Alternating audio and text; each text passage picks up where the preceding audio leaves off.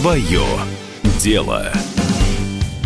Здравствуйте! В эфире «Комсомольской правды» программа «Свое дело». Меня зовут Максим Коряка, и мы продолжаем серию выпусков, посвященных ситуации вокруг коронавируса и того, как все вот это вот повлияло на предпринимателей. Сегодня вновь выпуск с оптимистичным настроем. Тема этой программы «Кто от кризиса выиграл?».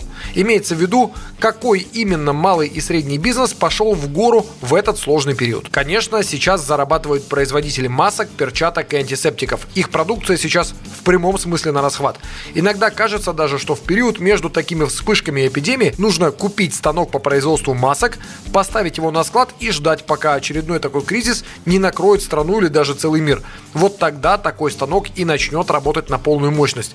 Станок, который производит около 150 тысяч масок в сутки, можно купить примерно за 5 миллионов рублей в обычное время.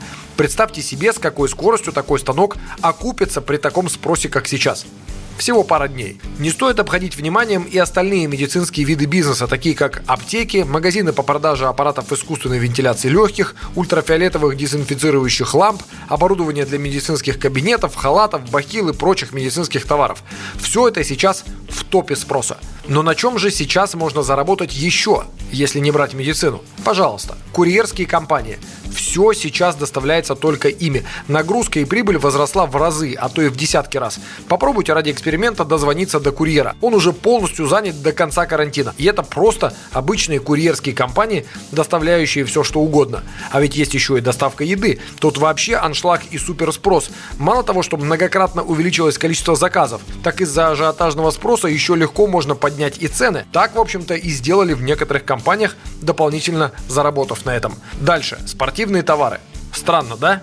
Но находясь на самоизоляции, люди приняли решение заниматься дома хотя бы спортом. Соответственно, штанги, резинки, гантели, гимнастические мячи и прочее все скупают, чтобы хоть как-то поддерживать себя в нормальной физической форме во время карантина. Тут, кстати, тоже не обошлось без доставки. Уже чувствуете, какой бизнес реально оказывается в тренде. Доставка цветов. Казалось бы, какие цветы во время кризиса, но представьте себе, сколько пар не может встретиться или просто пойти на свидание сейчас.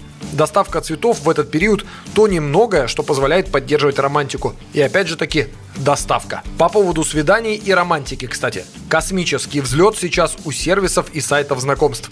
То же самое можно сказать и про онлайн-игры. Сейчас даже многие взрослые сели играть в танчики по сети. Прибавляем сюда также еще и сервисы просмотра фильмов. Все это чуть ли не единственное занятие, если ты на карантине. Да еще и если ты на карантине один. Еще вверх пошли онлайн-казино, букмекерские компании и всевозможные онлайн-лотереи. В кризис, особенно когда кончаются деньги и надежда, человек человек склонен принимать нерациональные решения и искать выход там, где его, скорее всего, нет.